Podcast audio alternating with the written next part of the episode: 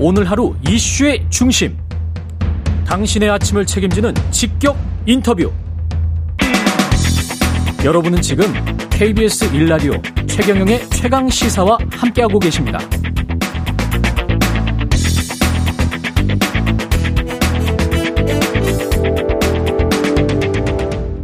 네, 민선 네, 민선 8기 지자체장들 벌써 취임 한 달을 눈앞에 두고 있습니다. 오늘은 200만 강원도 시대를 열겠다고 선언한 김진태 강원도 지사 만나보겠습니다. 안녕하세요, 지사님. 네, 안녕하십니까. 오랜만입니다. 예, 아우, 뭐, 서울에만 계속 사시다가 어떠십니까? 강원도는 공기 좋죠? 네, 공기 좋고요. 예. 뭐, 지난번 한데, 예. 뭐 일이 굉장히 많습니다. 일이 많으세요? 예. 네. 그 지사 당선 이후에도 그 부드러운 모습 원래 이제 선거 인터뷰에서나 뭐 그러셨잖아요. 나는 부드러운 남자다 어필을 많이 하셨는데 계속 네. 유지하고 계십니까? 네 그렇습니다. 아 그 전에 뭐 매운맛으로 산 시절도 많이 있었고요. 그랬는데 이제 강원 도정을 챙기다 보니까 예. 그렇게 뭐 언성을 높이고 핏대를 세울 일이 사실 별로 없습니다. 행정이니까. 뭐, 예. 네, 행정이고. 음. 뭐 야당이라고 해가지고 뭐 싸우고 그래가지고 안 되겠거든요. 예. 그리고 이제 지난 도정을 이렇게 봐도 조금 뭐 마음에 안 드는 부분도 있고, 음. 아이 뭐 왜 이렇게 했을까 이제 이런 걸 업무 보고를 받는 자리에서도 그 담당 공무원들한테 막, 막 질책을 하고 혼을 내고 그럴 일이 없겠더라고요. 음. 그냥 뭐 좀 아쉬운 점이 있고 그렇더라도 인수인계를 받아서 어, 이제부터는 조용히 그냥 일만 해나가면 되는 겁니다. 그게 좀 행정하고 이런 정치하고 좀 다른 것 같습니다. 예. 지금 강원 도정 목표를 세 가지를 제시를 하셨는데 인구 200만 명, 지역 내 총 생산이 100조 원, 사통팔달 수도권 이거는 뭐 기차 이야기하는 것 같은데요. 광역 급행철도 네. 이게 네. 다 되겠습니까? 아 돼야죠. 될수 예. 있습니다. 뭐 인구 인구가 지금 전체적으로 줄어들고 있는데 어떻게 강원도만 늘어날 수 있겠나 하는 좀 지난한 문제가 남아 있는데요. 예. 그냥 이 강원도 자체를 수도권에 편입을 시키려고 합니다. 어. 이미, 이미 춘천까지 1시간, 원주까지 1시간, 강릉이면 1시간 반이면 서울에서 갈 수 있거든요. 예. 그러면 이제 수도권 시대를 만들어 버리면 음. 수도권에 있는 그 많은 시민들이 어이 뭐 강원도도 이렇게 가깝고 공기 좋고 한데 뭐 가서 살자 이제 이런 개념으로 하기 때문에 여기는 이제 그 이 SOC 이 교통망이 또 그만큼 중요한 겁니다. 더 이거를 촘촘하게 놓고 그러면 강원도 가서 살면 더 좋은 유인을 만들어야 되겠죠. 네. 아 그래서 이제 거기 가면 교육 아이들 교육시키기도 좋고 음. 또 일자리도 있고 뭐 이제 그런 거를 복합적으로 지금 준비하고 있습니다. 그 집값 문제 때문에라도 수도권이 글쎄요. 만약에 그쪽에서 뭐 한 30분이다, 1시간이다 그러면은 이주할 만한 사람들이 있을 것이다. 서울이나 수도권에서 그렇게 생각을 하시는 거네요. 네, 그런 것도 있고요. 예. 그전에는 예. 이제 second house 개념으로 해서 아. 주말에 와서 좀 노실 수 있는 이렇게 생각했는데 이제는 그것도 바뀌고 있습니다. 예. 우리 이제 post 코로나 시대에 맞아서 주 5일, 주 4일, 주 3일까지 근무하는 곳이 이제 생겨나고 있거든요. 예. 그러면은 그냥 여기서 강원도에서 살고 뭐 살면서 가끔 서울에 어, 출근을 할 수도 있고요. 음. 그냥 여기서도 다 재택으로 일을 볼 수도 있고 이제 모든 이런 패러다임 자체가 좀 바뀌고 있습니다. 그 내년 6월부터 강원 특별 자치도가 정식 출범하는데 이렇게 되면 뭐가 어떻게 달라지는 건가요? 피부로 체감할 수 있는 게 뭐가 있을까요? 네, 그게 제일 우리가 지금 고민되는 질문인데요. 예. 이제 제주 특별자치도가 지금 출범한 지 지금 16년이 되는데도 제주 도민 중에서도 그게 뭔지 잘 모르는 분들이 한 40% 정도 된다고 하더라고요. 예.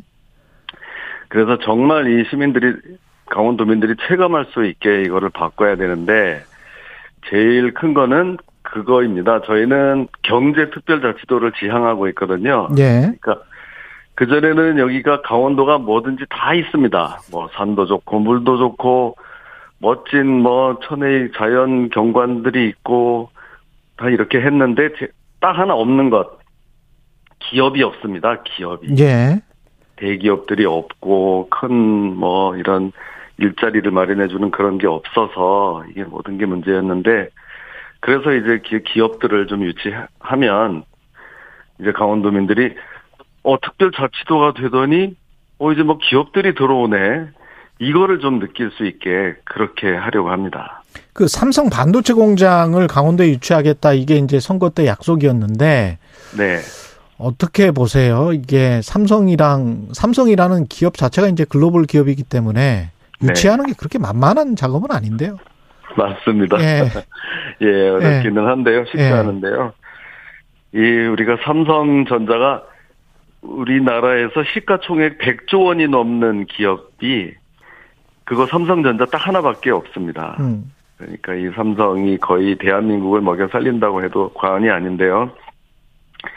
기왕이면 그런 글로벌 기업을 좀 유치를 해보려고 합니다. 근데 지금 이제 저도 드디어 취임을 했는데 그렇다고 해서 어 삼성전자 수뇌부를 만나서 강원도로 와달라고 이렇게 하면 삼성도 또 얼마나 고민이 되겠습니까? 예. 강원도 말고도 전국의 지자체에서 지금 구회의 손짓을 보내고 있다고 하는데요. 음. 그래서 저는 좀 우회 전략이랄까, 뭐 바텀업 방식이라고도 요새 하는데요. 예. 여러 가지 여건을 만들어서 음. 가만히 있어도 어, 삼성이 강원도 와서 기업을 하면은 어 이게 더 괜찮겠는데 하는 생각이 들도록 음. 하는 노력을 좀 병행하려고 합니다. 그게 바로 반도체 클러스터라고 하는데요. 예. 반도체 인력의 그 산업의 가장 중요한 R&D 이런 고급 인력을 배출하는 문제에 착안해서 어 거기에 역점을 두려고 합니다. 막 반도체 학과를 뭐 계약 학과로 만드는 것 여기에다가 시험하는 곳, 실습하는 곳 이런 것들을 구축을 하려고 합니다. 그래서 지금은 그냥 오로지 정부에 매달려서 여기에다가 음. 이 반도체 거점 도시 전략 특화 단지를 좀 만들어 달라. 지금 이거를 설득하고 있습니다. 예. 아까 뭐 산 좋고 물 좋고 그런 말씀 하셨는데 이게 기업을 유치하고 교통이 발달하게 되면 또 그 상쇄되는 것들이 환경이랄지 뭐 이런 것들은 좀 우려스러운 측면이 있는데 어떻게 보세요? 네. 우리 다른 우리 수도권 시민들 너무 걱정하지 않으셔도 됩니다. 영구 뭐 강원도에 기업이 가고 공장이 가면은 거기도 거기마저도 오염되면 어떡하나 이렇게 음. 생각하실 필요가 없고요. 예. 여기는 이런 아주 최첨단 신성장 산업 또 뭐 빅데이터 산업 이런 것들을 하기 때문에 전혀 공기와 무슨 수질을 오염시킬 염려가 전혀 없습니다. 음. 그리고 한 가지 재밌는 게 그 미국의 그 유명한 애플이나 구글 이런 회사들이 대부분 그 캘리포니아 실리콘밸리 이런 곳에 위치해 있거든요. 예. 거기를 가는 이유가 뭔지 미국에서 분석을 해봤더니 큰 기업이 어디로 가야 되느냐의 첫 번째 고려 요인이 자연 환경이랍니다. 어. 그거 참 놀라웠는데요. 예. 종사하는 사람들도 좀 이런 멋진 자연 환경을 우선적으로 고려해서 음. 일부러 이렇게 아주 인구 밀집 도시 이런 데를 벗어나서 한적한 교회를 우선적으로 찾아간다고 하는 것이 좀 시사점이 될 것 같습니다. 예. 그리고 중앙정치 이야기를 한 2분간만 여쭤볼게요. 네. 되도록 좀 말 안 하려고 하는데 피할 수가 예. 없겠군요. 그 지난번에 막걸리 회동을 하셨었잖아요. 이준석 당 대표랑. 네. 지금 상황은 어떻게 보시고 그 이후에도 조금 진전된 상황이 있어서 이준석 당 대표는 지금 상황에서는 어떻게 행동을 해야 됩니까? 아, 참 그 곤혹스러운 점인데요. 예. 그 이노, 이준석 대표가 이제 강원도 춘천 제가 있는 곳을 방문했을 때 제가 이제 만나서 막걸리도 한잔하고 이렇게 인간적으로 그렇게 했는데 그것 때문에 또 욕하는 분들도 많이 계시더라고요. 당원들 중에? 어, 아닙니다. 전, 예. 전국적으로. 전국적으로? 어, 김진태가 배신했다, 뭐 이렇게 하는데, 글쎄요. 아, 제가 뭘 그렇게 배신을 했는지 잘 모르겠고요. 네. 아, 저는 곧 직전 당 대표로서 음. 또 제가 어려운 그 처지에 있을 때 와서 또 저를 많이 도와줬던 분이고 해서 인간적인 차원에서 가서 이렇게 만났던 겁니다. 음.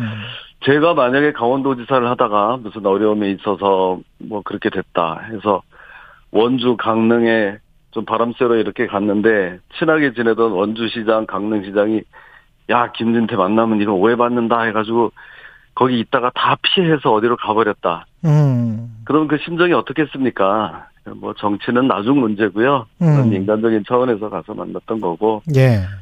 어 가서 그 지금 한창 뜨겁게 계속 좀 이렇게 갈등 구도가 되는데 한 템포 쉬어갔으면 좋겠습니다. 이준석 대표가. 음. 예, 저도 2년 전에 그 국회의원에 한번 낙선한 적이 있었는데 예. 그 다음 날부터 돌아다니면서 아, 시민 여러분, 아, 제가 이렇게 열심히 하는데 저를 그렇게 하시면 어떡합니까? 하면서 열심히 하겠습니다 하면서 막 시장 다니면서 인사하고 그렇게는 안 했거든요. 음. 뭐다 이유가 있어서 그렇게 됐겠지. 오히려 그 유권자들이 김진태를 좀 잊어버릴 시간도 필요하시겠다. 이런 생각을 가지고 음. 거의 한 1년 정도는 그냥 집에서 책만 보고 이러던 시절이 있었습니다. 예. 그러다 보니까 또 어떻게 또 이렇게 다시 기회도 오고 이런 것을 봤을 때 지금은 조금 어 쉬어가는 타임이다. 예. 냉담기를 가질 필요가 있지 않겠나. 음. 네, 그런 생각을 좀 합니다. 알겠습니다. 여기까지 듣겠습니다. 김진태 강원도지사였습니다. 고맙습니다, 지사님. 네, 고맙습니다. 예, KBS 1라디오 최경영의 최강사 2부는 여기까지고요. 잠시 후 3부에서는 예, 김태훈 뉴스는 쉽니다. 그리고 전통주 이야기도 해보겠습니다.